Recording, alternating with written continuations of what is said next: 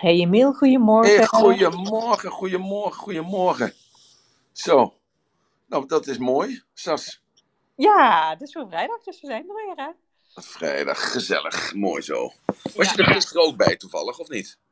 Ja, nee, door de week eh, heb ik andere verplichtingen op deze tijd, dus dan kan ik no- nooit aansluiten, hè? Dus dat is altijd eh, jammer, maar ja, dat is Ja. wel zo.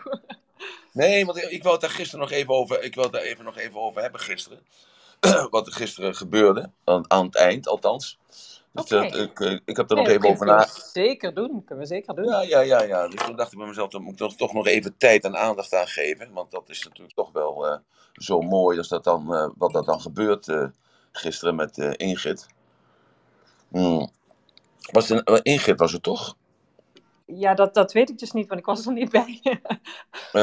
Even vragen, het, eh, Roelof of Marloes, was gisteren dat, eh, het was Ingrid toch? Anders dan praat ik misschien zo direct de hele tijd over een naam en dan eh, is het de fout hè? Willen jullie misschien even eh, naar boven komen of mij even berichten? Ingrid. Ingrid eh, meldt zich. Ingrid, ben jij het? Nou, Mirjam weet alles. Mirjam weet alles. Mirjam? Ja, ik, eh, ik, eh, ik heb een Ingrid die graag naar boven wilde komen.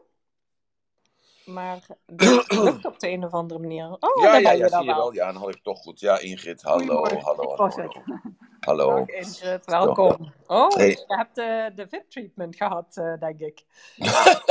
Een VIP-treatment gehad, wat is dat nou weer voor een naam? zeg? Nou ja, nee, dat is gewoon een, een, een, eh, een, een kleine naam om aan te duiden dat jullie een, eh, mooie interactie hebben gehad, toch? Ja, ja, ja. Vermoed ik zo, dat als ik het Ja, zo beluister.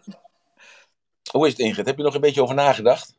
Ja, eh, het is zachter. Het is, eh, het, eh, en ook een, een perspectief van de tijd. En Ja. dat je dan in een soort trance bent geweest al die tijd. En, Ja. en de hele tijd ja, terug naar het nu gaat. Ja. Ja.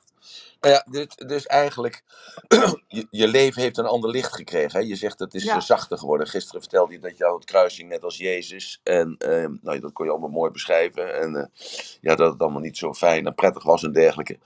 En ehm, kijk, daar hebben heel veel mensen hebben dat ingezet. En dus daarom dacht ik er gisteren over na. Ik dacht, daar moet ik toch nog eventjes een, een stukje even over, eh, over zeggen of even toelichten of zo. Ja, Eh, want wat, wat was dat nou? Hè? Was het nou, eh, je bent 52, begreep ik hè? ja. Eh, ja, en dus dus wij zijn even oud. En eh, sinds elf jaar, hè, elf jaar heb je dus dat verdriet eh, ervaren. Eh, Dus, dat, eh, hè. dus sinds die tijd, Onbewust, hè? ja, Onbewust. ja, ja, onbewust, maar het heeft je wel gevormd. Hè. Het heeft er wel dus, eh, ja, en dan- en dan was het dan allemaal ellende, ja, of was het nou de weg? Hè, dat je dus het, eh, dat je het eh, 41 jaar ermee bezig moest zijn om, eh, om, eh, om te veranderen, zeg maar als het ware. Hè? Om een andere, andere view te krijgen op hetgeen. Nee, Ja. Dus het was alleen maar een kwestie van perceptie.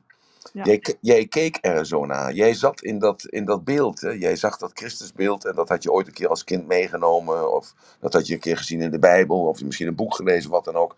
En dat had jou getroffen en dat, en dat heb je betrokken op jezelf. Dus het, het was alleen maar eh, perceptie.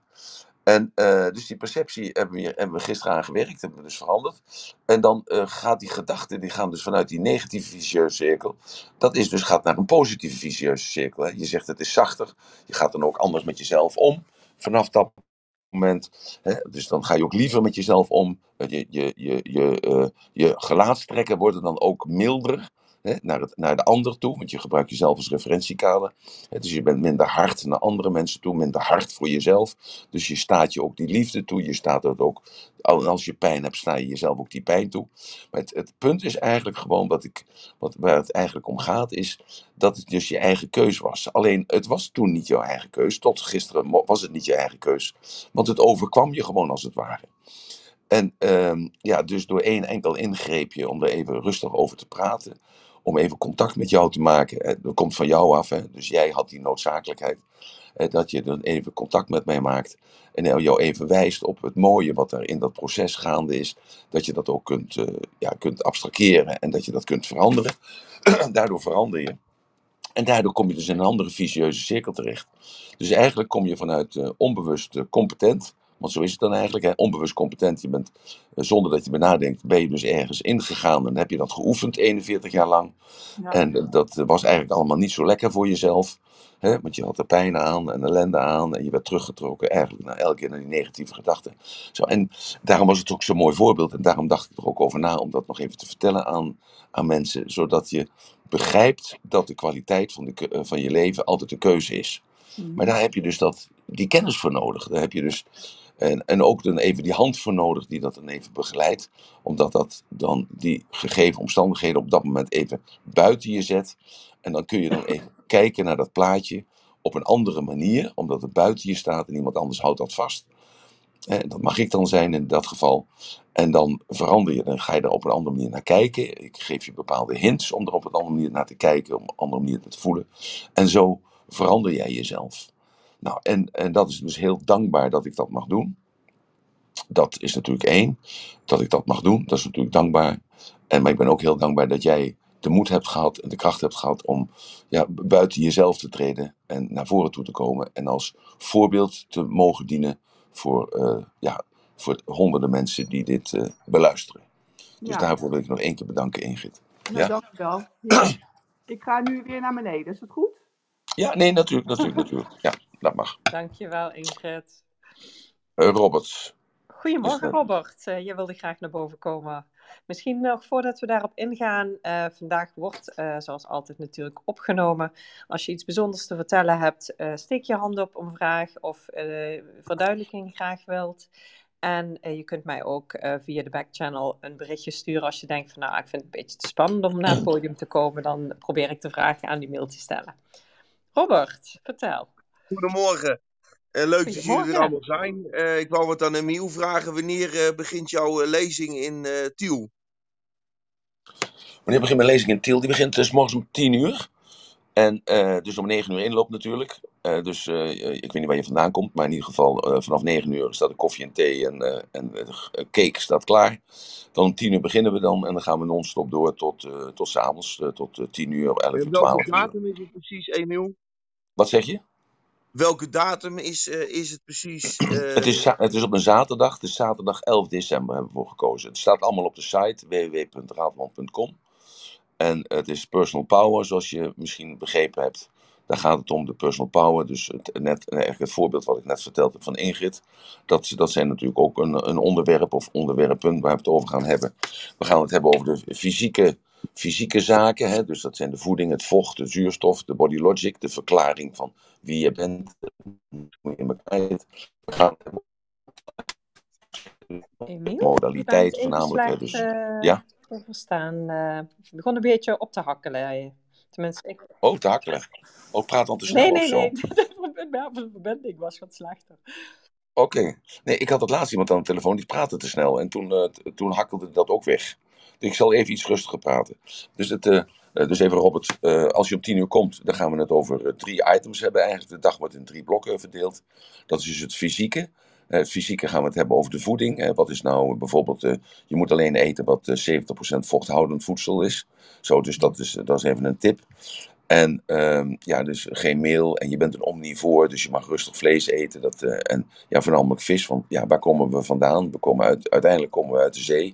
En daarom is uh, vis is gezond voor ons. Ja, we bestaan voor 70, 80 procent, uh, 70, 80 procent eh, uit vocht. En uh, ja, dus uh, daarom moeten we uh, gewoon zorgen dat we dat, dat op peil houden. Dat ga ik ook allemaal vertellen. De zuurstof, de zuurstof is noodzakelijk. niet alleen om te kunnen existeren, maar ook onze kleine fabriekjes. Dat zijn dus onze cellen. Dat die dus die zuurstof krijgen. Als die een tekort aan zuurstof hebben, dan kunnen die niet functioneren. Waardoor we onszelf vernietigen. Dat kan fysiek zijn en daarna is het mentale proces aan de gang. De body logic laat zien wie je bent. Wat je functie is in het geheel. Want er is een plan. En in dat plan moet jij een bepaalde taak vol, uh, voldoen. Zo, dus dat is het fysieke part. Dan gaan we naar het mentale part toe. Dat is het NLP. eh, het, eh, NLP, dan gaan we het voornamelijk hebben over de modaliteiten. Hè, de visueel, auditief, kinesthetisch, de smaken en de geursensaties die er zijn. Dan gaan we naar metaforica. Metaforica is dus eh, ja, dat je eh, een metafoor gebruikt in je leven om te overleven of om te leven of je leven te scheppen. Hoe kun je die metafoor veranderen? Zo, en dan gaan we samen natuurlijk in de tussentijd samen die succesmomenten creëren. Dat je dus eh, bewust wordt van het feit dat, je, ja, dat het steeds beter met je gaat. Dat je dingen kunt veranderen. Dat je doorzettingsvermogen hebt. Dat je dat zelfesteem hebt. Nou, dat doen we door middel van modelleren. Hè, dus dat doe je al je hele leven lang. Je bent eigenlijk onbewust competent, zoals net, ik dat net vertelde over Ingrid. Je bent onbewust competent, je hoeft er niet meer over na te denken. Hè, want je, want je, eh, je modelleert je hele leven lang al, want je loopt en je praat en eh, nou, je, je schrijft. Dat heb je allemaal nagedaan. Maar nu gaan we het in stappen hakken. En dan ga je realiseren dat als je het in stappen hakt, dan kun je het ook verbeteren. Zo, en we gaan het over epigenetica hebben. Dus, wat, eh, ja, dus dat jouw beslissingen die je neemt, dus hoe je met jezelf omgaat eigenlijk, hoe dat je lichaam en ook je geest, hoe dat beïnvloed wordt daardoor. En dat is meetbaar. En dan gaan we het hebben over spiritualiteit. Dus dat door middel van meditatie en dergelijke. Dus inzichten. De inzichten verkrijgen over religies. Dat religies eh, ja, een soort, ook onderhevig zijn aan een soort evolutie. Dan eh, komen we aan spiritualiteit. Dat is iets anders dan religie, wat het verschil is. We gaan het hebben over eh, wie en wat is God nu eigenlijk. Of Allah, of Boeddha, of eh, Yahweh, of noem maar wat op. Wie en wat is dat eigenlijk en hoe kunnen we dat een plaats geven? Ik heb eens vaker gezegd, het is efficiënt om te kunnen geloven. Nou, dat leg ik uit. Dat is de kracht van het geloof. Dus dat is, het begint op spiritueel niveau en dan komt dat naar het mentale niveau. En eh, wat, is, eh, ja, wat is het goddelijke plan? Waar gaan we met z'n allen naartoe? En vooral in deze tijd van heel veel ellende, wat je om je heen hoort, Robert. Joh, eh, vanochtend las ik weer, er is magnesiumtekort, dus autofabrieken gaan sluiten. Ja, je hoort allerlei dingen over het milieu. Ik las ook vanochtend weer dat, dat elke koe en varken eh, dat dat al stukjes plastic in, het, in de bloedbaan heeft. En dat het dus al zo opgetrokken is. En ja, goed, kortom, we krijgen van alle kanten krijgen we allemaal eh, hele angstaanjagende beelden eh, toegeschoven in de media. En ja, jij moet daar dan maar wat aan doen. Jij zit thuis en alles komt op je af. En ja, je kijkt met schrik naar Taiwan. Want eh Biden heeft gezegd van Amerika: van ja, laat China met zijn handjes van Taiwan afblijven. Want dan, dan komen wij eraan. En wij zullen dan eh, een, een, een- desnoods een derde wereldoorlog veroorzaken. Ja, en China reageert daar dan weer op. Ja, jullie hebben Vietnam verlaten. Jullie zijn gevlucht met de staart tussen de benen uit, Paki- uit Afghanistan. Dus denk jij nou werkelijk dat jullie nog enige indruk op mij kunnen maken? Nou ja, kortom. En zo kan ik er nog wel tien opnoemen, waardoor mensen heel angstig worden. Dus maar wat is nu eigenlijk het plan? Ja, welke datum is het nou precies? Eh, december? nou ja. Nee, ja, het- zaterdag 11 december. Heb je het opgeschreven nou? Want ik. eh, Ja, ja, nee, top. Ja, nee, maar dan weet iedereen het gelijk. Dat is handig. oh ja, oh ja je, je houdt er niet van om eh, alleen te zitten daar. Nou, wees ervan overtuigd Nee, dat je niet alleen bent hoor. Nee er worden ook nog opnames Ik gemaakt. Nee, ja, maar voor het geval dat je, dat je er een hekel aan hebt dat, er, eh, dat je op beeld komt, dat, eh, ja, dat is jammer dan, want we gaan wel filmen. Dat is voor die documentaire die gemaakt wordt. Dus eh, dat is, dus, het is dezelfde soort documentaire als dat eh, Tony Robbins gemaakt heeft. I'm not your guru, guru, I'm not your guru. Een, eenzelfde soort eigenlijk als het ware. Dus daar wordt ook medewerking gevraagd van mensen. En er komen drie Nederlanders, die namen mag ik nog niet vertellen, dat eh, vertel ik volgende week. En eh, wat, wat is de functie van die drie bekende Nederlanders? Dat is dat, eh, het modelleren. Wat doen zij nou om evenwicht te krijgen tussen carrière en gezin? Hoe maken zij nou een switch in hun carrière? Hoe kan het nu dat je van een één bepaald vak, dat je op een 50-jarige leeftijd nog naar een ander, totaal ander vak kunt gaan? Hè? Dus verander je je loopbaan. Nou, wat, heeft eraan, wat ligt eraan ten grondslag en eh, hoe doet zo'n persoon dat dan eigenlijk? Nou, en eh, we hebben iemand die eh, ja, heel onderscheidend is, die eigenlijk al haar, le- haar hele leven al in de belangstelling staat. En bepaalde dingen doet die- heel veel mensen zouden willen. En hoe doet zij dat dan? En hoe combineert ze dat dan met haar gezin? En hoe maakt ze dan die vrije tijd? Hoe kan ze dan toch nog zo'n fantastisch lichaam hebben? En ja, heeft ze ook nog tijd voor elke dag. Nou ja, kortom, dat gaat ons eigenlijk over het modelleren. En natuurlijk ook met die mensen op de foto. Zo, dus dat gaat die dag gebeuren. Dus je begrijpt, het is natuurlijk een, eh, een, een, ja, een, pro- programma. Dus het is echt eh, op elkaar. Dus daar is een hoog energieniveau voor nodig. Dus daarom heb ik natuurlijk allerlei dingetjes bij me. Maar ik heb één mevrouw uitgenodigd. Ja, daar ben ik echt heel trots op. Ze is al bekend van, ja, niet alleen van radio, televisie, maar vooral van social media. En zij doet iets en dat is heel bijzonder dat zij als vrouw dat heeft, ja, die diploma's heeft gehaald, dat ze dat mag doen. En zij komt ook vertellen hoe ze daartoe gekomen is. Dus dat geeft ook weer aan dat je als vrouw je niet belemmerd hoeft te voelen om iets te doen wat een man eh, alleen maar kon, in het verleden althans. Dus kun je, laat je leiden door je dromen en je verlangens, laat je leiden door je doelen in je leven. En die mevrouw heeft iets bij zich, dat kan ik nog niet vertellen, maar dat is... Uh, dat is, uh, ja, uh, ja, dat is zoiets fantastisch, wat, waar heel veel mensen angst voor hebben. En zij zal ons dan helpen om over die hele grote angst, want dat is heel veel mensen hebben die hele grote angst, zal, haar, zal ons dan helpen om over die angst heen te komen. Dus dat is natuurlijk een, ook weer iets fantastisch, wat heel vernieuwend is in een motivatieland. Want ik sta natuurlijk, Robert, nog steeds onbekend dat ik mensen niet alleen help om dat setje te geven, om een volgend niveau te bereiken, maar ook om die angst te overwinnen zodat je dat in ieder geval op kan sluiten in je vuist. En die, kan, die vuist kan knijpen. En dan dat woord chakra roept. Waardoor dat altijd bij je is. En dat je dus toch op een nieuwe manier ja, in het leven staat. En op een nieuwe manier weer dingen gaat zien. Omdat je perceptie verandert. Zoals Ingrid dat vanochtend zo mooi heeft verteld. Zo, dat gaat er gebeuren, Robert. En dat is op 11 december. Op zaterdag 11 december, Robert. Dan voor het geval dat je het weer vergeten was. Ja? ja, nu uh, vijf keer denk ik is voldoende niet. ja, oké. Ja, maar goed, hij vraagt erom. Dus ja, hij, hij, vraagt dus dan. Nou, Robert, dankjewel. En, uh, volgens mij heb je jezelf nu geblokt, dank ik. Maar goed, nou, dat is nee, het dan. Ik, ik uh, oké. Okay. Um, Robert, je staat op mute. Ja. Ja, ja nee, superleuk. Ik kom zeker langs. Ik schrijf me helemaal in. Helemaal leuk. Goed zo, Robert. Oké, okay, goed. Dan maak je even herkenbaar. Kom dan even naar voren. Kom even een handje schudden. Zou ik ook leuk vinden. Ja, nee, dat doe ik altijd. Het is altijd, uh, altijd okay. een feestje met jou. Oké, okay, top. Goed zo. Nou, hartstikke fijn. Dankjewel dat je even naar boven bent gekomen.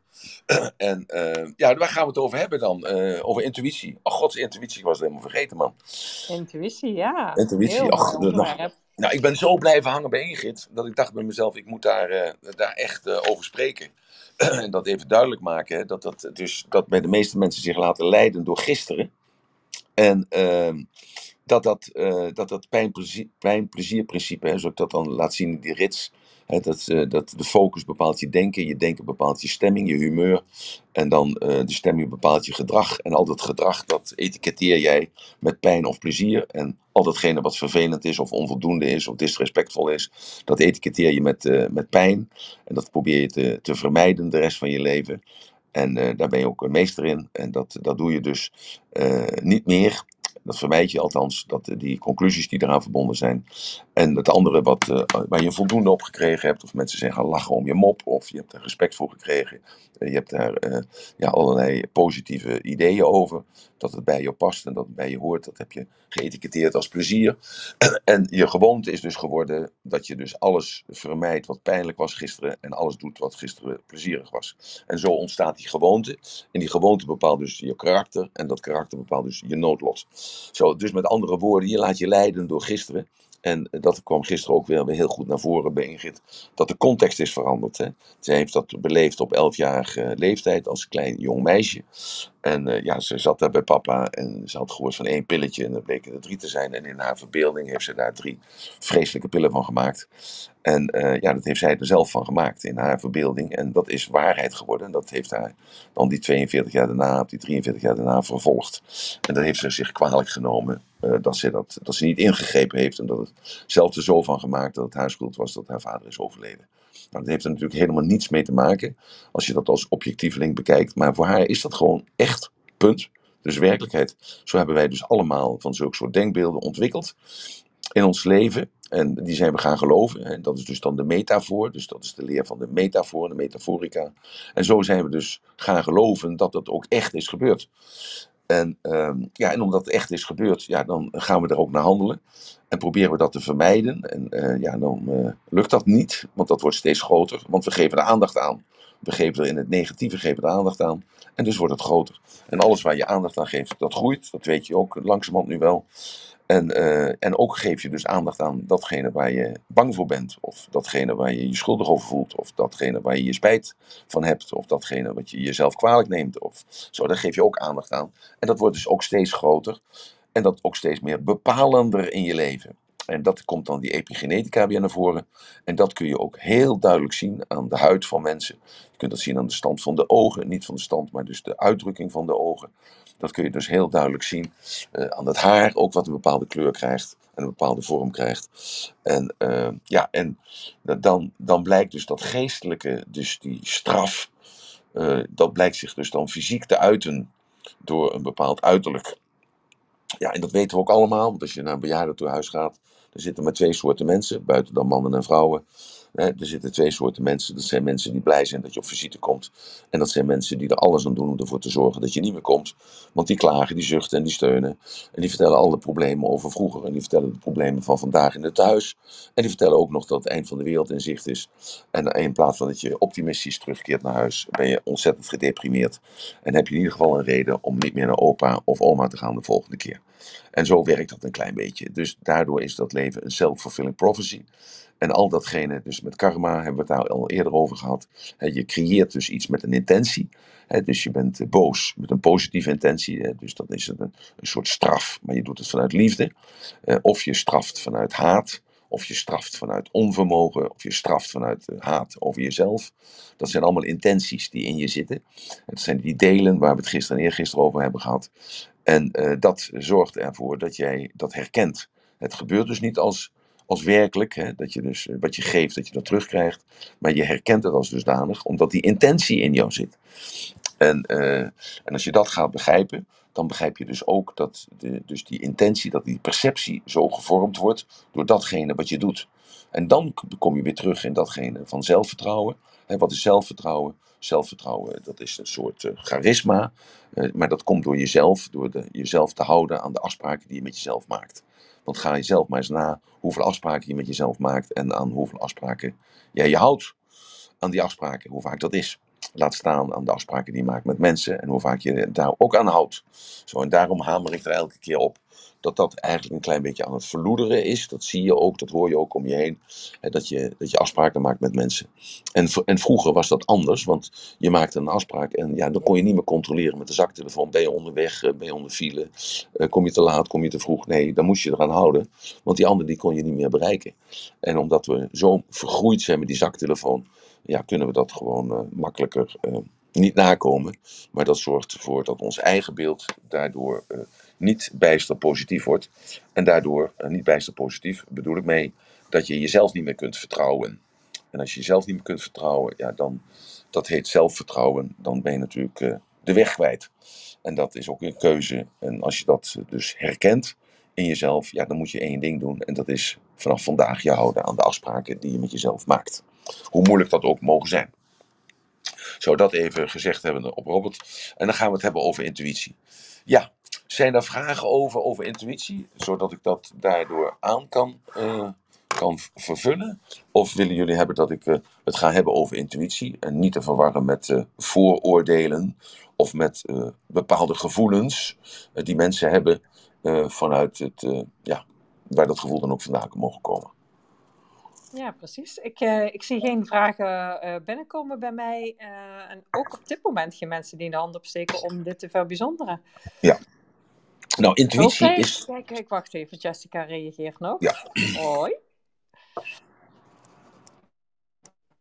Ja, goedemorgen. Goedemorgen, Jessica. Ja, goedemorgen. Oh, ik had een berichtje gestuurd. Dacht ik naar jou, maar ik weet nog niet helemaal goed hoe dat werkt. Um, ja, Emiel, waar ik benieuwd naar ben... De zeg maar, hoe intuïtie zich verhoudt zeg maar, tegenover gevoel. En of intuïtie van de man en de vrouw te generaliseren valt op een bepaald niveau. Ja, nou hele goede vragen, hele goede vragen. hele goede vraag, dankjewel Jessica. Dat brengt gelijk al een heel veel uh, verheldering daarin. Uh, kijk, intuïtie is contact hebben met het spirituele lichaam. Uh, dat is werkelijke uh, intuïtie. Maar heel veel mensen hebben dat helemaal niet. En hebben een voorgevoel. En dat voorgevoel, wat er is, dat is de conclusie een, dus een stimulus-responsreactie in je gedachten. En uh, je hebt alles in je leven geëtiketteerd.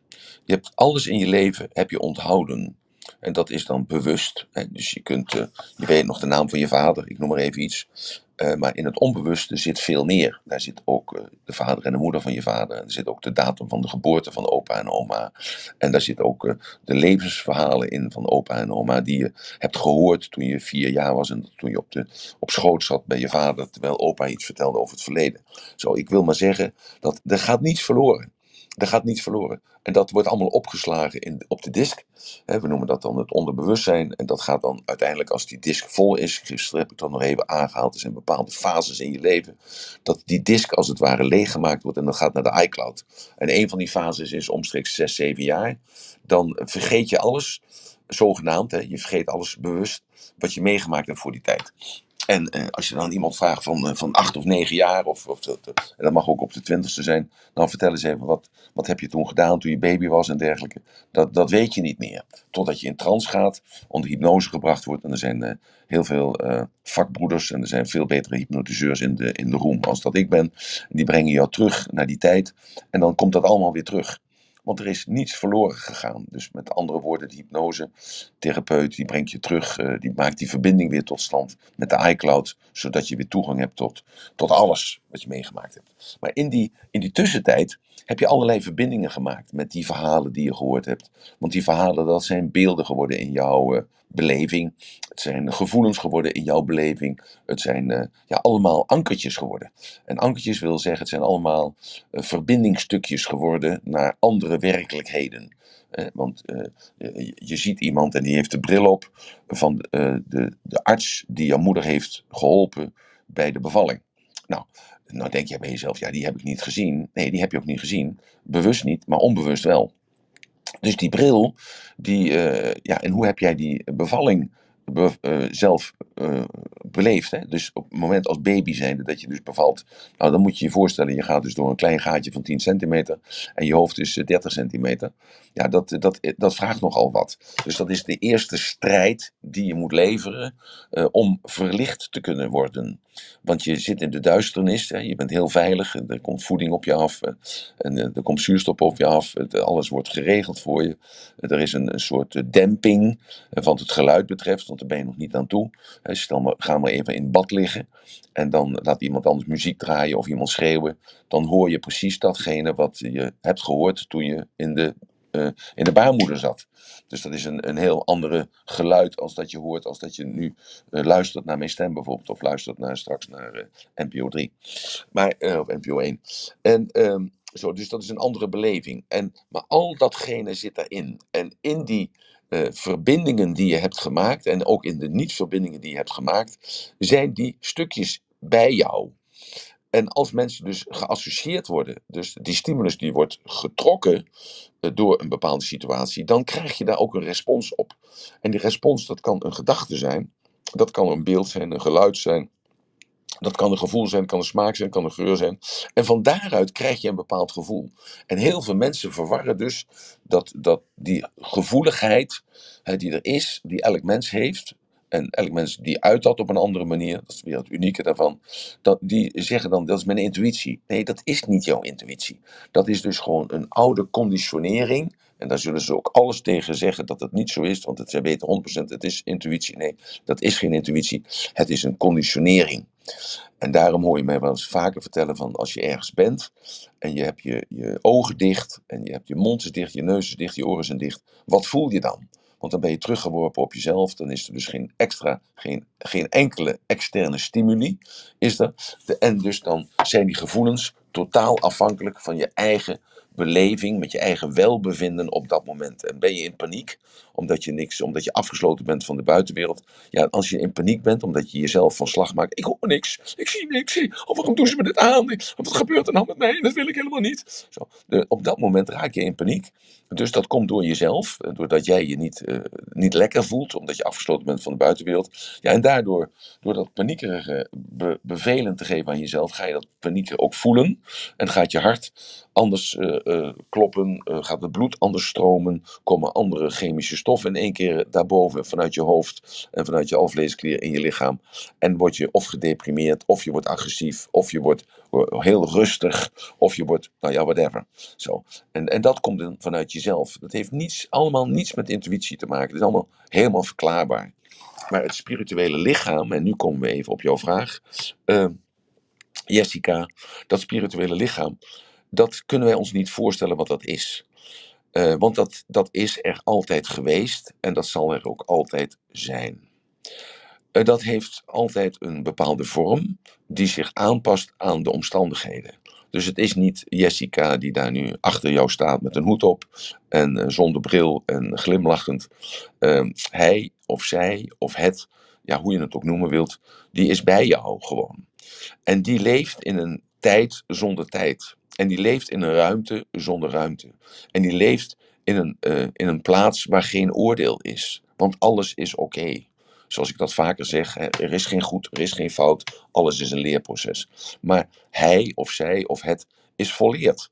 Want die hoeft niet meer, die weet, die ziet namelijk de verbanden overal van. En die begrijpt allemaal dat alles noodzakelijk is om die ontwikkeling tot stand te brengen. Of die begrijpt dat, het, dat er gewoon geen lijden is, maar dat jij als in de stof dat wel als lijden ervaart of als vreugde ervaart.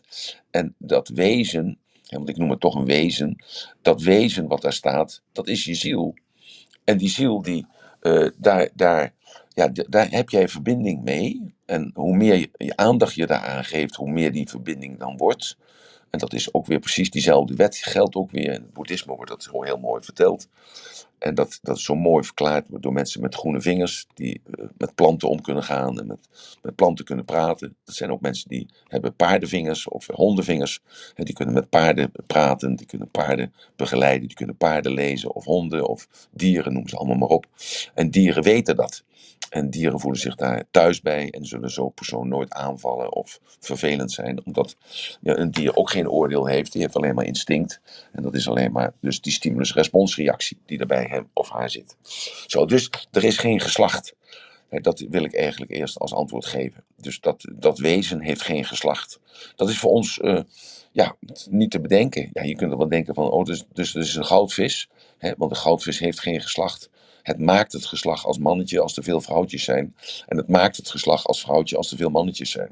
Zo, dus hij past zich aan. Maar dat kunnen wij ons helemaal niet voorstellen dat dat, dat wezen zo is. We kunnen ons ook helemaal niet voorstellen dat er, dat er geen tijd is. Want ja, het is nu toch al eh, kwart over negen. En we moeten opschieten, want om kwart over elf moeten we in Amsterdam zijn. Dus nee, daar, daar is geen tijd. Dus het is net als in een droom. Dat spirituele wezen beweegt zich met de snelheid van de droom. Nou, en dat weet je. Die droom die kan eh, op dit moment eh, in China zijn. En hetzelfde moment is die in Amerika. Of je staat met één been in Japan en het andere been sta je in eh, Siberië. Zo, en, en, en zo moet je dat een klein beetje voorstellen als je dat voorstellingsvermogen al op kan brengen. En wat is nou intuïtie?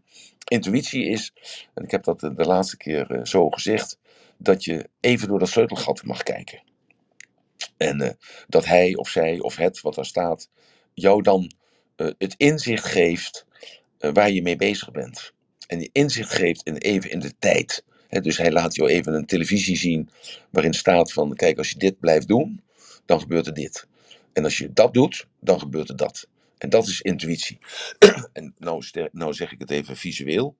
En het kan ook zijn dat hij dat fluistert. Zegt van, eh, maar luister, als je, als je nou rechtsaf gaat, dan krijg je een ongeluk.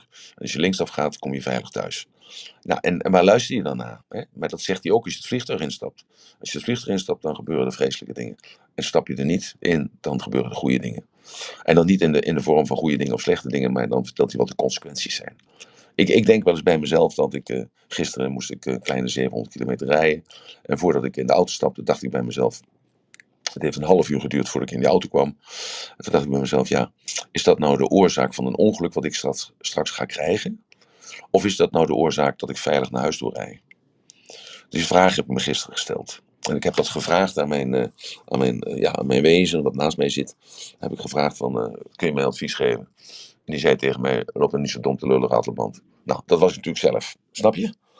Jessica? Dus ik gaf mezelf antwoord. Ja, Zo, maar, dus, eh, maar maar je, weet het niet, hè? Je weet het niet. Het zijn allemaal metaforen Het zijn allemaal eh, verzinsels die je maakt, zoals ik dat nu ook maak, zodat het herkenbaar wordt. Maar hetzelfde doe als 2000 jaar geleden, dat mensen dus eh, Jezus, een, een, een, een, een Jezus aan het kruis hingen. Ja, niet letterlijk, maar dus een kruis maakten en daar dan pop aan hingen. En die pop lieten ze dan heel eh, vervelend zielig kijken.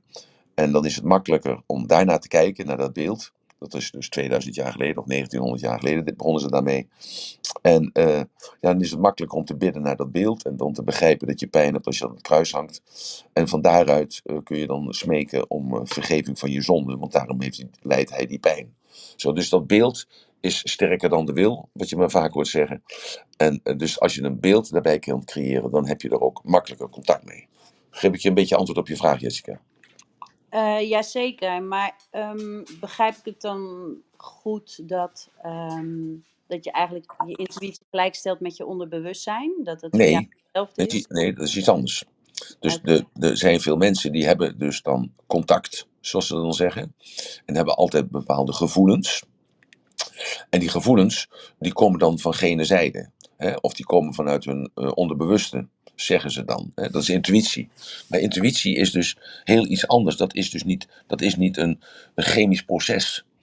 Want het, het denken wat we doen is een, gewoon een chemisch proces. Er, er komt, een, eh, er komt een, stimulus aan, die vonkt in die neuroon. Die neuroon die vonkt, dat is elektriciteit, dus dat wordt eh, vertaald in elektriciteit. Dat is wat je ziet of wat je hoort of wat je voelt, wat je ruikt, wat je proeft. Dus dat vonkt in die neuroon, dat valt dus op. Die neuroon die heeft uiteindes, dat zijn dendrieten. En die dendrieten geven dat door aan andere dendrieten. En dan eh, komt er een reeks van ontploffingen, als het ware, in die hersenen.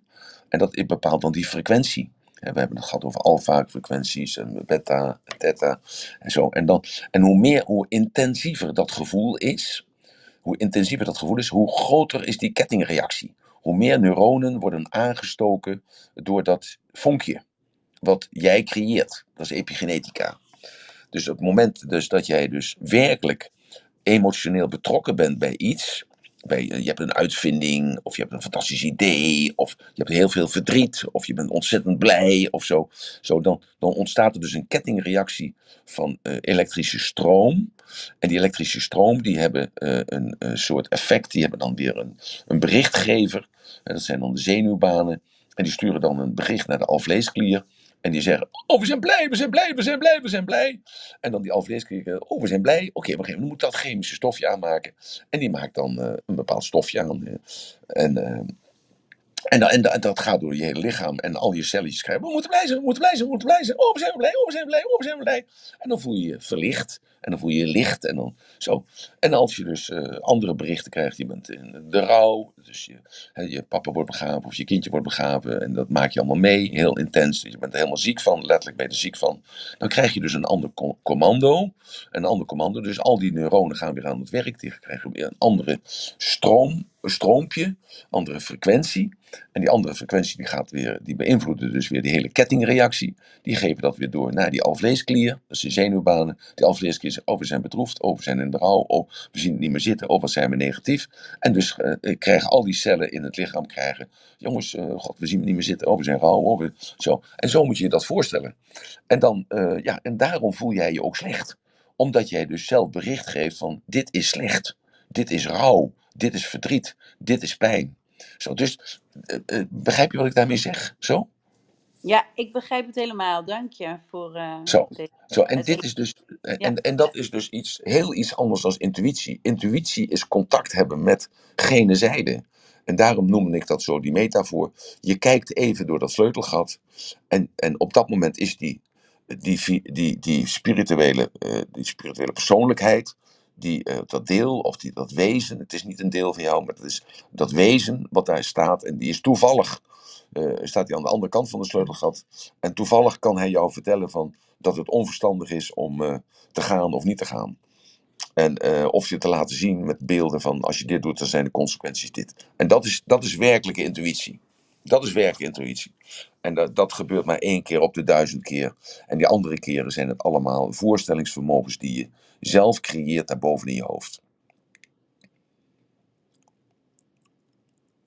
En toen was hij stil. Nee, super. Helemaal duidelijk. Ja, en daar ben ik blij mee met deze uitleg. Ja, en, en hoe kun je dat dan ontwikkelen dan? Hè? En, nou, en nou komen we dus even iets, hoe kun je dan iets ontwikkelen?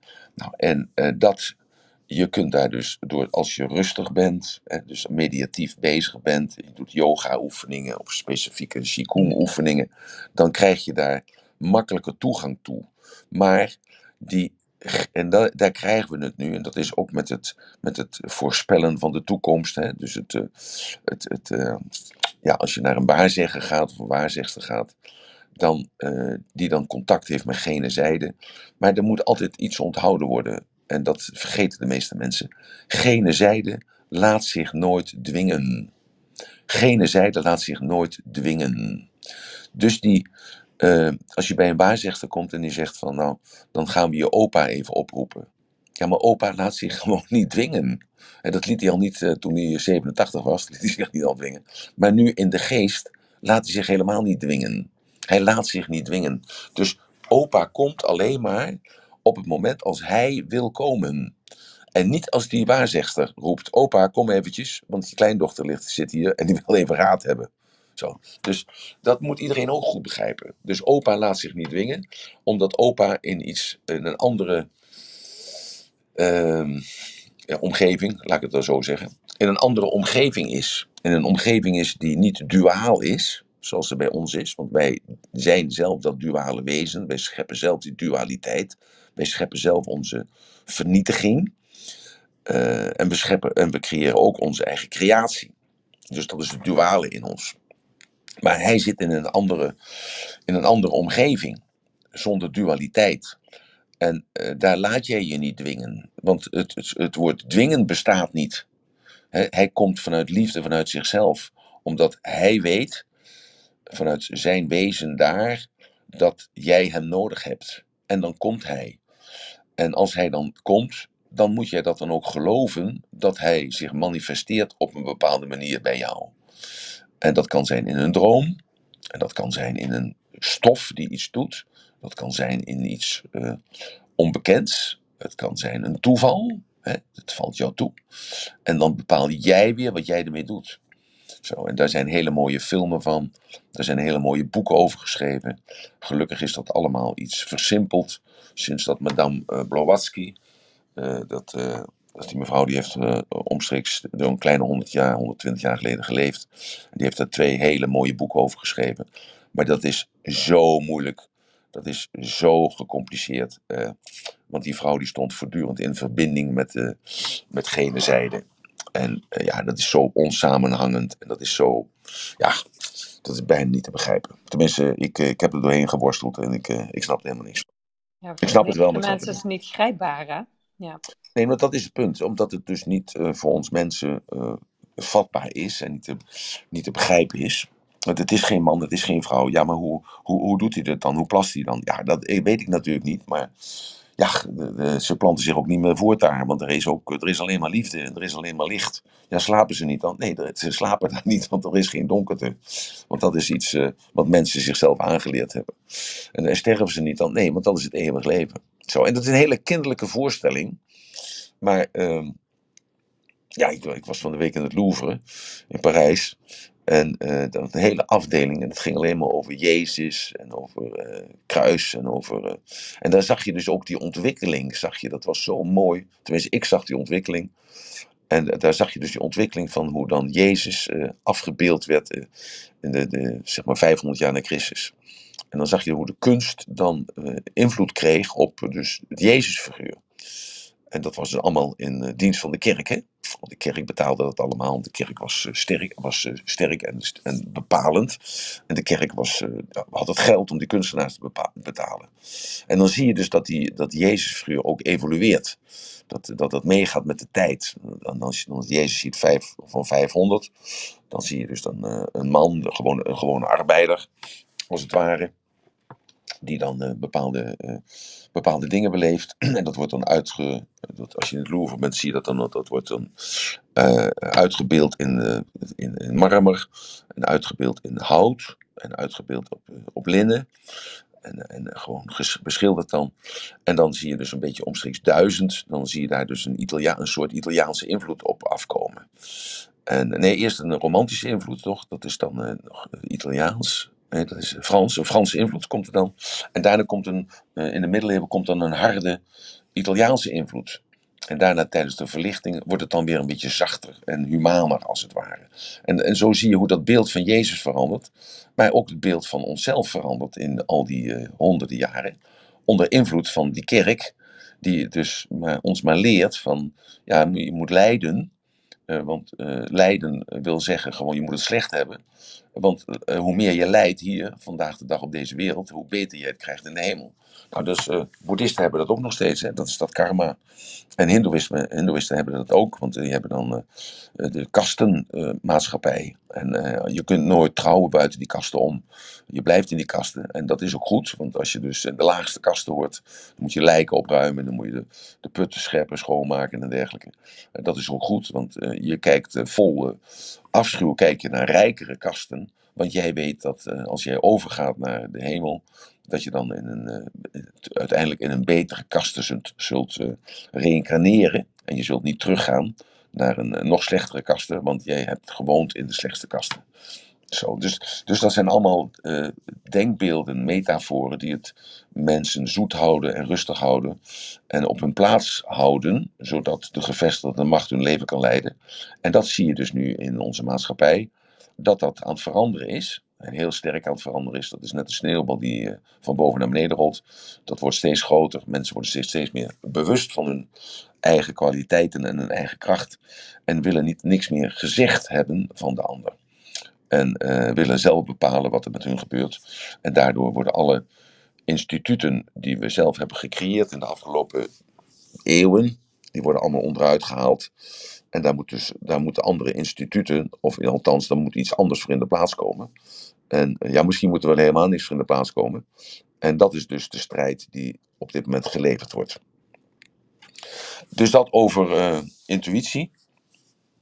Ja, er En, was eh, een vraag van Marga. Tenminste, ze stak haar hand op, maar kon haar niet naar boven halen. Dus het is misschien het systeempje. Dus ik wil haar even oproepen om misschien even uit en in de room te komen. En ik heb hetzelfde probleem op dit moment met Robert. eh, dus ik weet niet wat er aan de hand is. Heeft dat iets met mij te maken? Nee, toch? nou, normaal gesproken, uh, zo heel af en toe heb je bij Clubhouse dat als iemand de hand opsteekt en ze wilde ze dan naar boven halen, dat dat eh, op de een of andere manier eh, niet lukt. Dus waar dat dan precies in het systeem aan ligt, weet ik niet. Maar toevallig heb ik het nu met twee mensen achter elkaar. Ja. Dus dus um, iedereen moet begrijpen dat dus de denkbeelden die we hebben over uh, gene en over uh, spiritualiteit, dat dat allemaal verzinsels zijn. Hè? Want het is iets rationeels. En als je dus in dat, in dat gebied kunt komen tussen hemel en aarde, dan kom je dus in een bepaalde mental state. Hè, sorry dat we dat in het Amerikaans dan noemen, een mentale toestand. Kom je in een mentale toestand dat je dan contact hebt met die persoon. En we weten ook allemaal dat er een bepaald gedeelte in onze hersenen daarvoor verantwoordelijk is. Als, dat als dat gekieteld wordt, uh, als het ware, als dat uh, dus een, een, stroompje krijgt, dan krijg je uh, gods, gods, gods hallucinaties. En dan, dan kom je ook in een andere frequentie met je. Dus, dat, dus die frequentie van die hersenen is heel belangrijk of je in staat bent om ook contact te maken met gene zijde. En, en dat zie je ook wel weer met de body logic. Ik laat het ook zien dat godsdienstwaanzinnigen, die uh, herken je ook. En gisteren las ik een artikel ergens over, ik weet niet meer waar het over precies ging. En toen zei die uh, interviewer, die zei toen van, uh, moet ik het even goed, goed herhalen. En toen, toen zei hij van, hij had gekeken naar, uh, Jinek.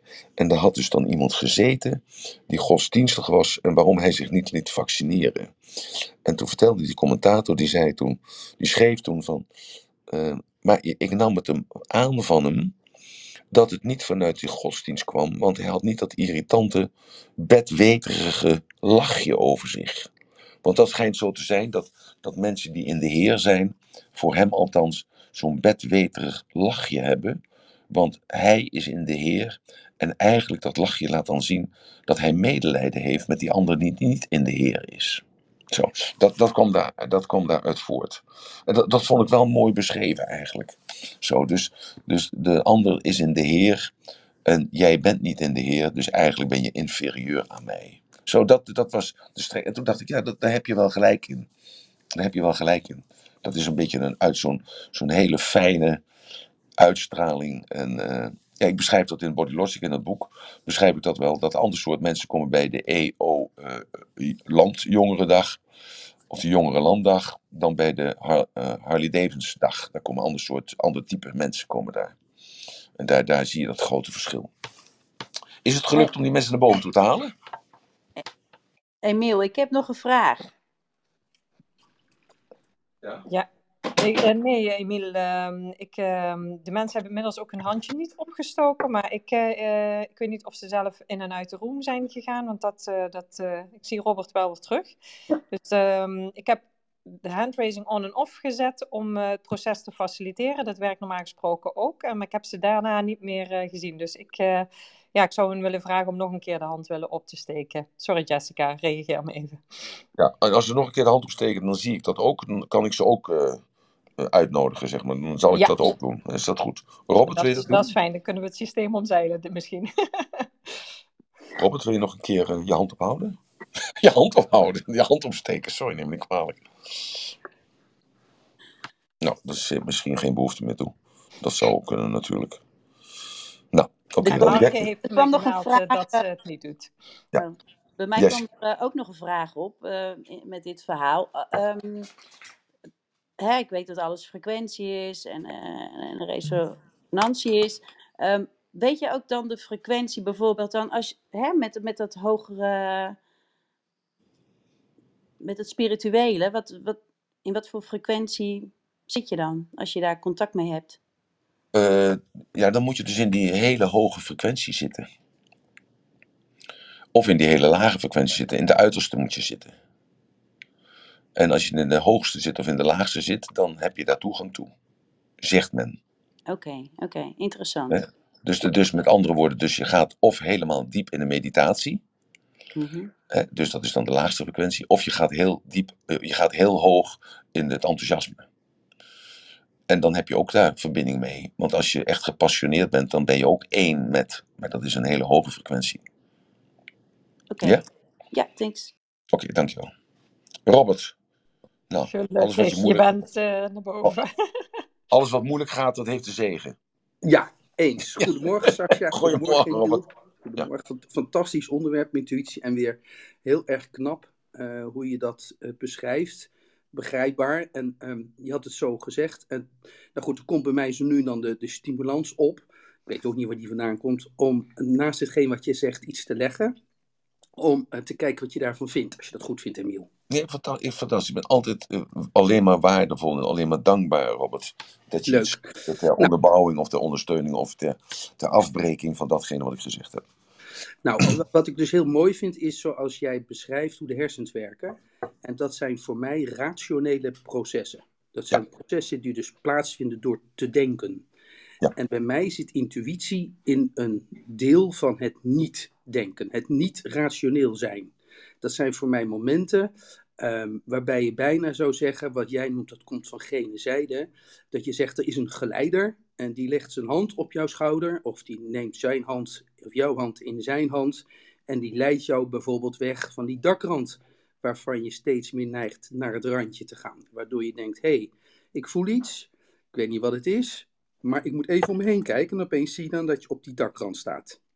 En dan Ja. beweeg je terug naar veiligheid. Voor mij zit dat ehm, niet ehm, in het bewuste. Zit het dan in het onbewuste? Nou, dat vind ik heel erg moeilijk. Ehm, maar ik denk wel dat intuïtie voor mij een onbewust weten is. Dus weten is alleen maar ratio. Dus er zit, hè, er zit in die term onbewust weten zit ook al een tegenstelling. Eh, daarom kom ik er ook niet uit. Daarom vind ik het onwijs leuk om te horen hoe jij het beschrijft. Maar voor mij is het dus iets wat in mij zit. Dat is dus niet een ander bij betrokken. Er is niet een, een gene zijde bij betrokken. Het zit helemaal in mij. Het is doordat ik zoveel bezig ben met de ratio, met het denken, met het weten, dat ik die weg naar, het, naar intuïtie afsluit. Ja. En er zijn dus de momenten dat ik eh, heel intensief met iets bezig ben en, en dus niet denk. Ja. Eh, dus ik ben aan het autorijden, of ik ben een boek aan het lezen, of ik ben, eh, nou, maakt eigenlijk niet uit. Dat dan ik mezelf toelaat om ehm, die intuïtie ehm, een rol te laten spelen in mijn denken. En dat is ook weer ik vind het heel, heel moeilijk hoor. En ik, eh, daarom ook dat ik Ja. reageer. Het is echt Ja. niet dat ik het beter onder woorden kan brengen dan jij. Het is Nou, alleen je doet het fantastisch.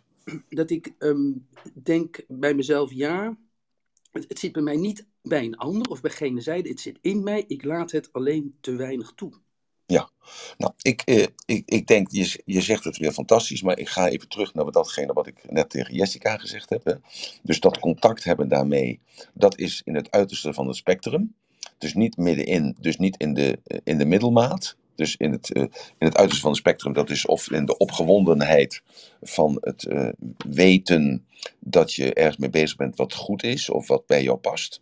Dus dat enthousiasme, dus de, de, de geest hebben, hè. Theo zit hè, enthousiasme. Dus eh, die geestdrift heb je dan. Zo, dan heb je contact daarmee. En of je zit dus in dat mediatieve, dus dat je alles uitschakelt en dan door middel van mantra's of door middel van eh, herhalingen, dat je dus dat denken uitschakelt en dat je dus dan de contact krijgt. En of dat, eh, dat, dat poppetje nu, of dat wezen nou in jou zit, of dat zit boven jou, of dat zit aan de andere kant. Ik vind het gewoon een hele mooie metafoor om te bedenken dat er toch een is tussen het stoffelijke en het geestelijke. En dat dat geestelijke eh, bij mij is. En dat zit dan aan de buitenkant. Maar hij, hij kent geen buiten en hij kent geen binnen. Dus ik noem dat dan als mens aan de buitenkant. Maar, maar buiten is gelijk aan binnen en binnen is gelijk aan buiten. Boven is gelijk aan beneden, beneden is gelijk aan boven. Dus dat is eigenlijk de betekenis daarvan. Dus het is een geheel iets wat om je heen zit en in je zit. Je bent er helemaal van doorleefd of doordrongen. Dus wat dat betreft zou het kunnen zijn, of is het zo zoals jij zegt, en tegelijkertijd is het ook zo zoals ik zeg.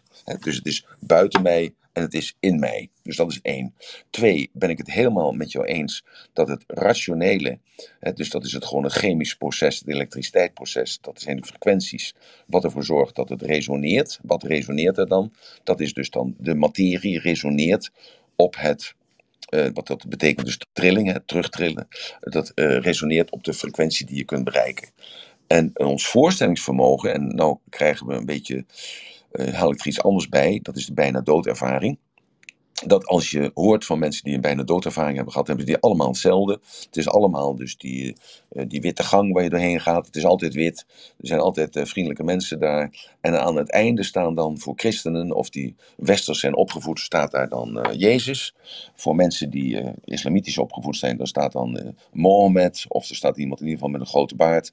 Mensen die boeddhistisch zijn opgegroeid, die hebben daar dan iets dat daar dan een, een, een vriendelijk wezen staat. Een soort engel staat, maar met, in ieder geval met spleetogen. En Hindoestanen die geloven daar helemaal niet in. Want die zeggen, je gaat niet naar de hemel, want je komt terug op de aarde, alleen in een andere vorm. Zo, dus met andere woorden, is dat dan ook zo eh, zoals men dan zegt? Of is dat dan zo, of dat, dat het, men dat dan bedenkt op een ander niveau? En dan kom je dus weer, wat is nou bewustzijn en wat is onderbewustzijn? Bewustzijn is dus het denkproces waar we in zitten. Dus we denken erover na. En onbewust is, dus daar begon je zelf mee van. Dus een, een, ik heb een, stimulus gekregen en daarom wil ik er even op antwoorden. Ik wil er een vraag over stellen. Dus dat is een, iets wat vanuit je bewustzijn kan komen. Je kunt het dus rationeel benaderen. Maar mm, 98% van onze reacties zijn onbewust gestuurd door het onbewuste, eh, door, maar door een conditionering die onbewust geworden is. En dat noem ik dan het karakter. En dat bepaalt je noodlot. Daar, heb je geen invloed meer op, lijkt het. Totdat je zegt, ik ga veranderen, ik neem die beslissing. En dan begint dat onderbewuste begint dan op te spelen. Want die zegt, bemoei je even met je eigen zaken, kerel. Want eh, wij zijn nu net allemaal lekker opgebost. We zitten allemaal in de juiste kast, in het juiste laadje.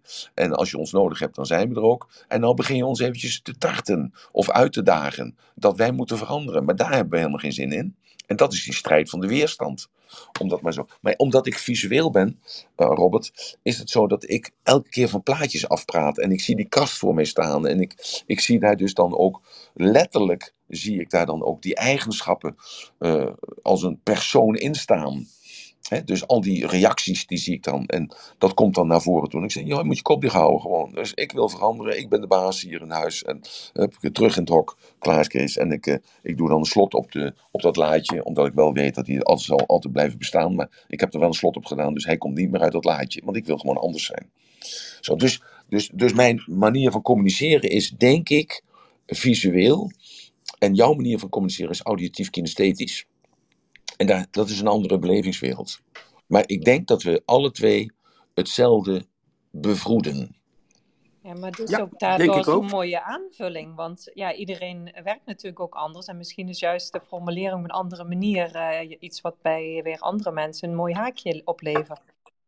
Ja, nee, maar dat is natuurlijk eh, zo mooi dat je, ehm, hoe heet de- zo'n telefoonnummer, hè, voorbeeld dan, hè. Weet je wel, dit, mijn nummer is 026 334 0204. En, en laatst was ik iemand die zei, wat is je telefoonnummer? Ik zei 026 334 0204. En die schreef het op en die zei, oh, dus 0, 2, 6, 3, 3, 4, 0, 2, 0, 4. Ik zei, nee, 026 334 0204. Ja, het is, toch- het is toch hetzelfde, zei ze. Ik zei, nee, het is niet hetzelfde. Maar het was hetzelfde, snap je? Dus, dus we bedoelen hetzelfde. Alleen, de woorden zijn zo'n beperking. En dat is die 7% van onze communicatie. Die woorden zijn zo beperkt, Robert. Dat, dat je bijna iets wat eh, onbenoembaar is, dat we het toch proberen te benoemen.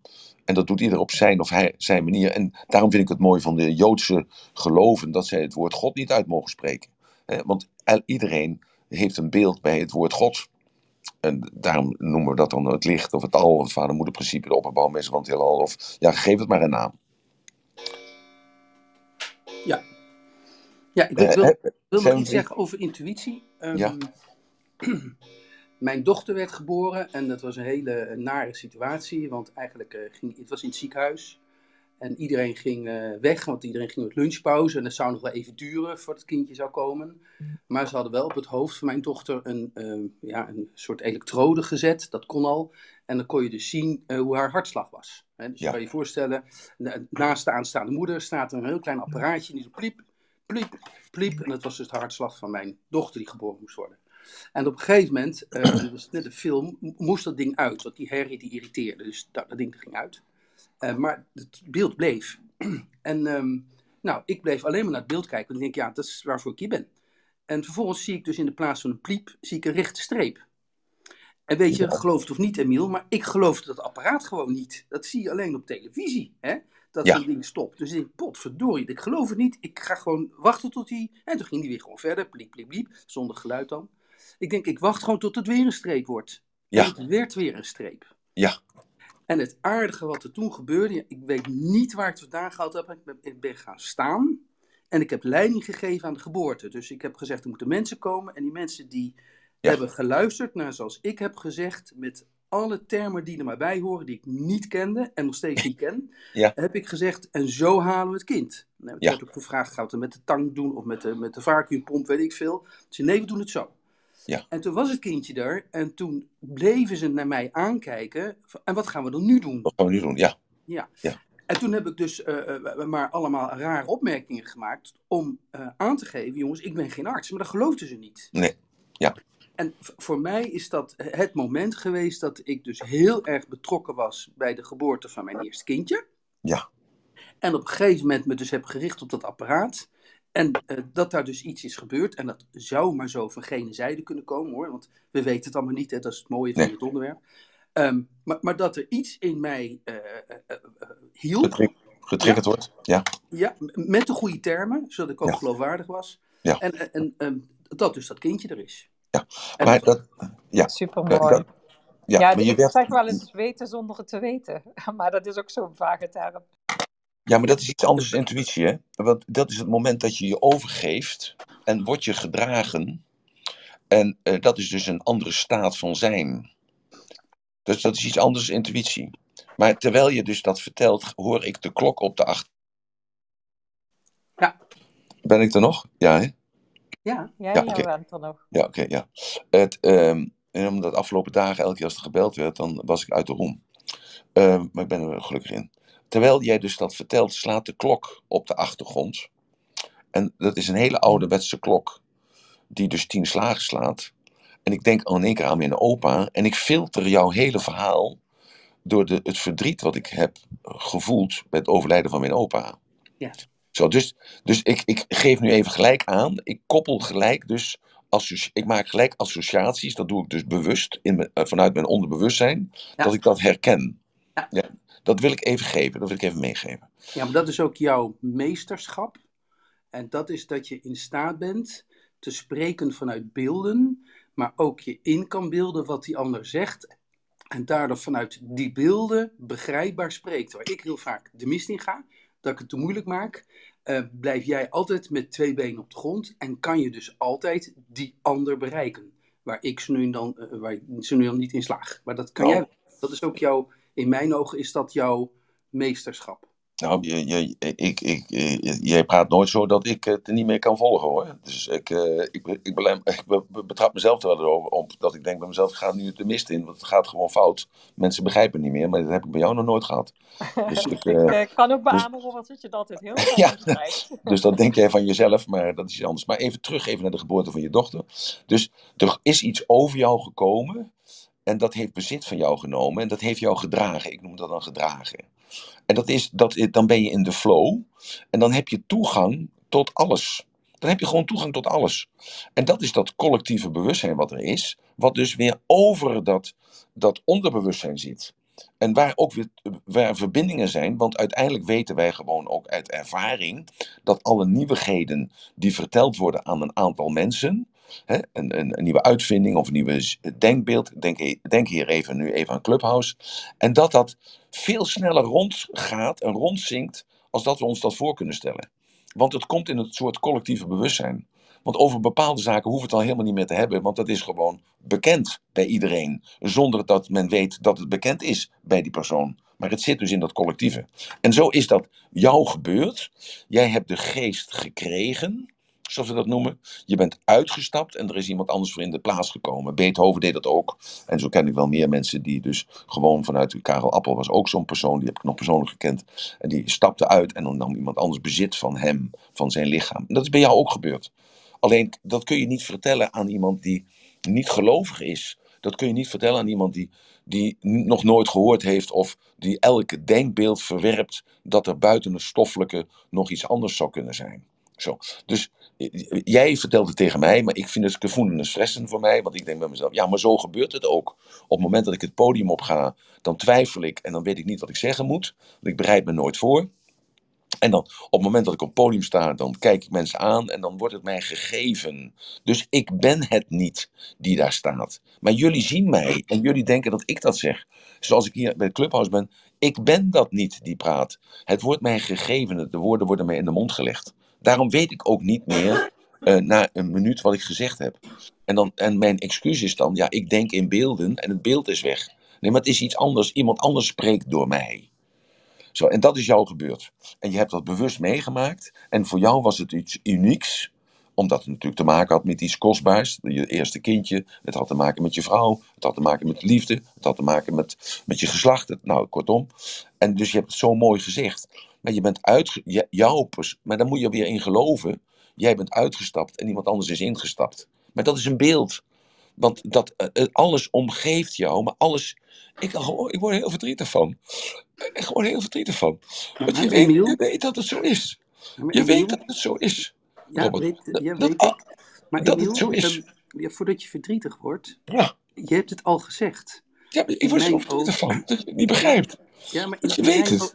Ja, maar in mijn ogen zei je het anders. Ja, En dat sprak mij geweldig aan. En dat is, eh, ja, in, op aarde hebben wij als mensen, daar zijn de Grieken mee begonnen, het dualisme verzonnen. Om, ja, bes- eh, om beslissingen te kunnen maken. Het zwart, ja, het wit, het voor en het tegen. ja. En wat mijn gevoel is, is op het moment toen dat gebeurde met mijn kindje, en dat is niet de enige keer in mijn leven geweest, heb ik het gevoel dat ik het duale overstijg. Dus dat je komt in heelheid. Ja, maar dat is ook zo. Dat Ja, is ook en, zo. en, en in die heelheid heb ik dus geen twijfel meer. Dus, Juist, maar dus, dat is ook zo. ja, Maar dus, durf, ja, dus durfde ik ook beslissingen te nemen over mijn kindje. Terwijl ja, als je nu aan mij zou vragen, zou je zeggen: Jeetje, Robert, ga jij even die bevalling na? En zeg ik: dat, dat doe ik niet. Moet je voorstellen dat er iets met het kindje gebeurt. ja.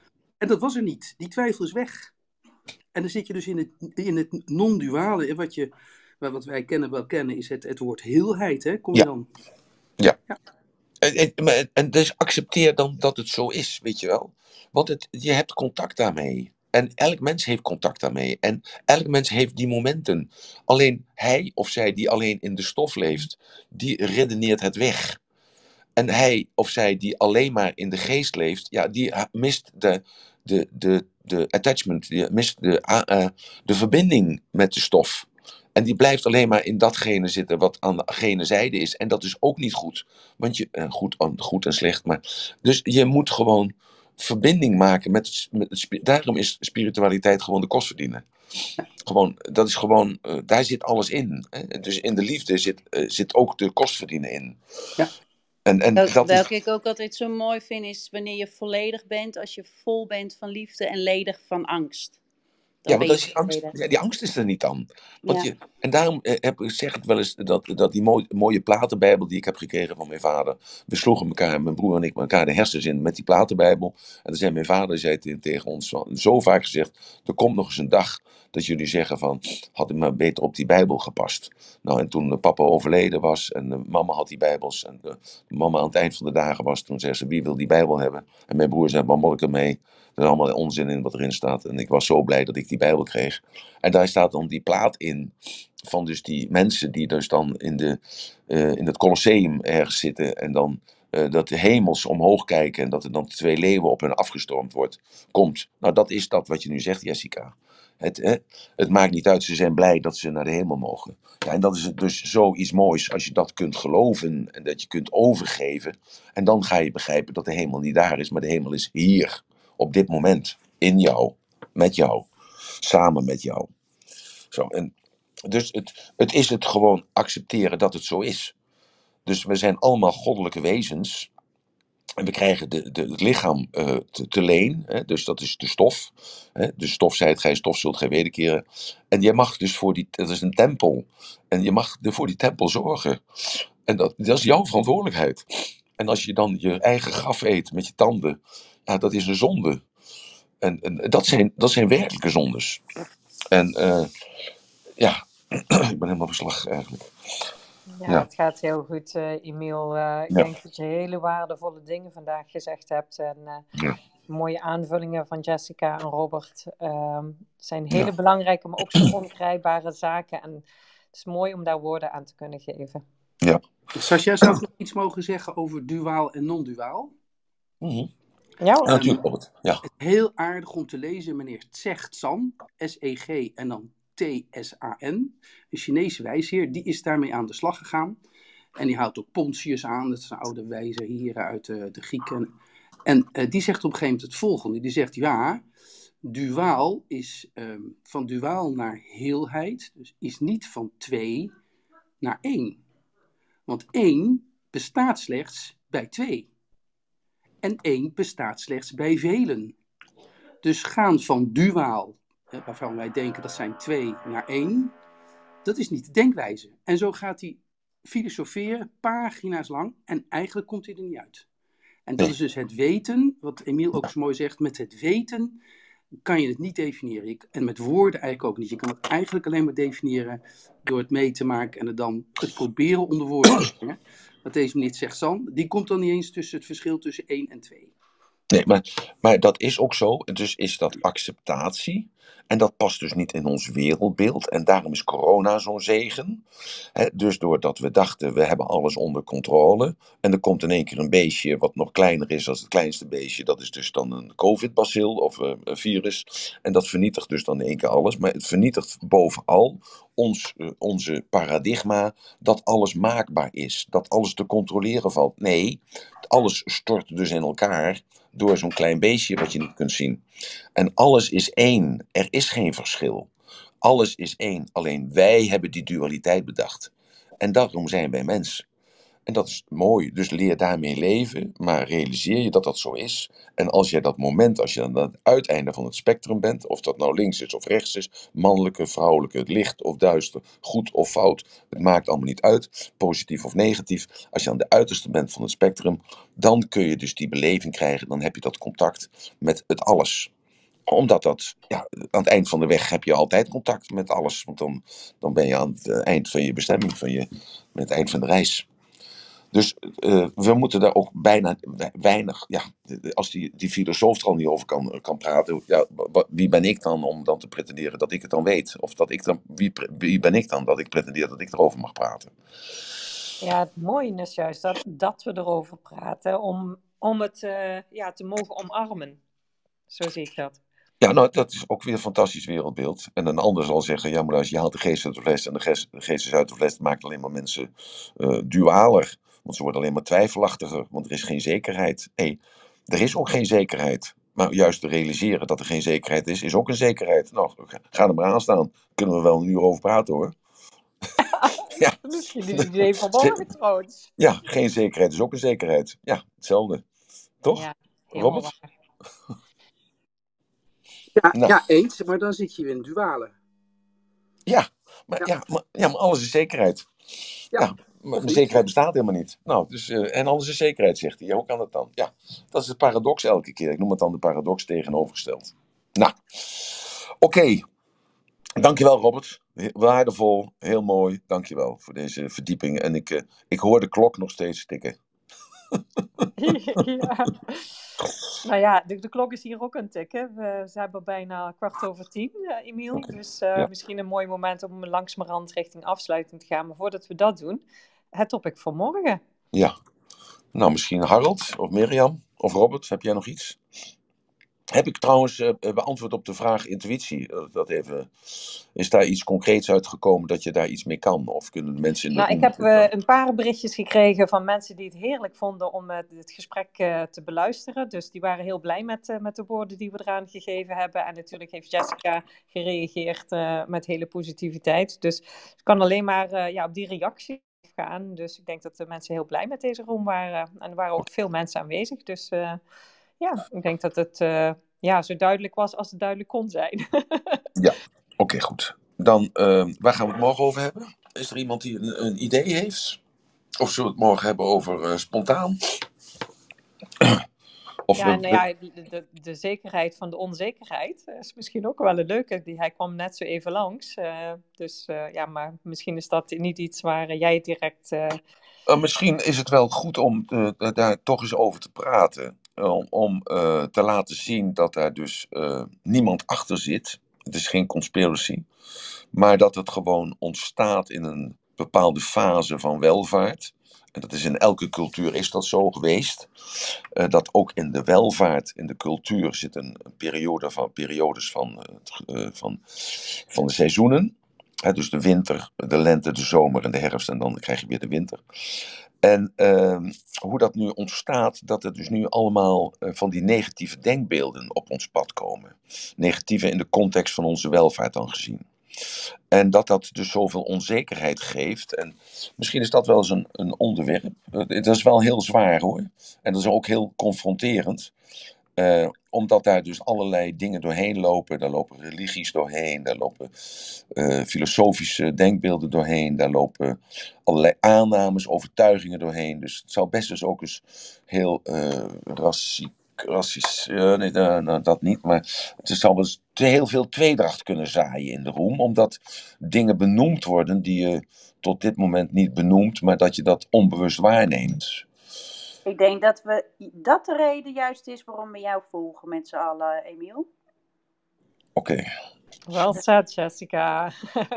er kwam ook nog een opmerking via de backchannel om ja. het over dualiteit te hebben. Maar dat is juist waar we het allemaal uh, ook nog over hebben. Dat is natuurlijk de kern ook van de zaak. Kijk, want ja. het is zo dat hij die ziet, die weet waar we naartoe gaan. En hij die weet, kent de woorden die er nodig zijn om dit, uh, om dit uh, uh, te kunnen zeggen. Ja. Maar ik weet niet of het mag. Ik ja, weet niet of het mag. als het niet mag, Emiel, dan krijg je de woorden niet. Dus dat, dat komt goed. Ja, dat is goed. Dan gaan we het morgen daarover hebben. Dat, morgen is wel moeilijk. Morgen is het niet een soort. dat is wel heel moeizaam, jongens. Meiden. Want het is wel heel, uh, gaat heel diep. En dat gaat heel, het kan heel erg confronterend zijn, omdat het dingen blootlegt. Het legt patronen bloot. Want alles is een patroon. Niet alles, maar dus dit, dit economisch is een patroon. En zekerheden zijn ook patronen, angsten zijn patronen. Dus het, legt, het, het, het is heel confronterend, denk ik, voor heel veel mensen. Als ze dus bepaalde dingen horen. Die ze hebben gewoon geaccepteerd als zijn normaal. Ik ben er vanochtend eigenlijk ook een beetje mee begonnen eigenlijk. Dus goed, dan doen we dat. Dus de zekerheid in de onzekerheid. Ja, prachtig. Nou, ik eh, krijg ook wel een berichtje dat iemand al speciaal de wekker gaat zetten om er ook morgen bij te zijn. Omdat we Ja. dit gaan, Ja. gaan bespreken. Goed, ja. Daar gaan we het daar morgen over hebben. Goed, oké. Nou, Robert, nog een keer dankjewel, kerel, voor je hele mooie klok op de achtergrond. Ik, eh, ik heb dat, die vergeet ik nooit meer. Dus als ik jou hoor spreken, dan denk ik aan die klok. Die tien keer, over, die tien keer slaat. Met dat speciale geluid. Hele mooie, mooie klok. Ehm, ja, ik denk dat die mooi is, want ik denk aan mijn opa. Harald, had jij nog iets te vragen of te zeggen? Of toe te voegen? Of eh, te bekritiseren? Of... Nou, nee, ik heb, eh, ik heb toestemming gekregen van mijn werkgever om even op het podium te komen. Hoe, mo- hoe mooi is dat? Want ik had Sascha al een eh, berichtje gestuurd om aan te geven dat voor, voor jouw event op 11 december Ja. natuurlijk van elk kaartje 10 euro naar het goede doel gaat. Naar, en dat is allemaal wat makkelijker geworden. Dat is gewoon www.steunmovember.nl. Het is een hele makkelijke website geworden, steunmovember.nl. En dan gaat er eh 10 euro van de tickets voor het event van 11 december gaat dus naar het eh, goede doel. Eh, ik heb nu voorlopig alleen nog even dat ik passief mee kan, kan luisteren, heb ik ook tegen jou gezegd, Emiel. Maar wat was dit weer een onwijs gave room. Echt grandioos. Dankjewel voor de mooie woorden, maar eh, dankjewel dat je dat zo ontvangen hebt. Dankjewel. Dank jezelf daarvoor. Hè, goed, eh de raadbandje voor vandaag is eh, Thank God It's Friday. ja, ik moet er gelijk weer even schakelen jongens, want het is vrijdag. Wat wil dat zeggen voor de meeste mensen onder ons? Dat is dus, eh, vanavond is het weekend. En als het vanavond weekend is, dan is het tijd voor jezelf. Dus dan kun je lekker doen wat je zelf wil. En dan hoef je niet met toestemming te vragen aan de baas of je in mag komen of uit mag komen. Je hoeft geen toestemming meer te vragen om eh, een sigaretje te gaan roken of een kopje koffie te gaan drinken. Of te zeggen van luister, ik ga gewoon eens eventjes mijn stropdas afdoen. Je kunt dat zelf laten doen. Dus thank God it's Friday. En realiseer dat dit de laatste werkdag is van de week. En dat morgen en overmorgen de twee dagen zijn. 48 uur achter elkaar. Die je kunt besteden aan de meest belangrijke persoon op deze wereld. En wie is dat dan? Juist, dat ben jij zelf. Helemaal fantastisch. Een mooie dag. Enkel alleen maar te kunnen genieten van straks, van die 48 uur. Nog even je werk afmaken en dan er tegenaan. Thank God it's Friday. Tot morgen. Het was fantastisch. Dank jullie wel voor jullie aanwezigheid.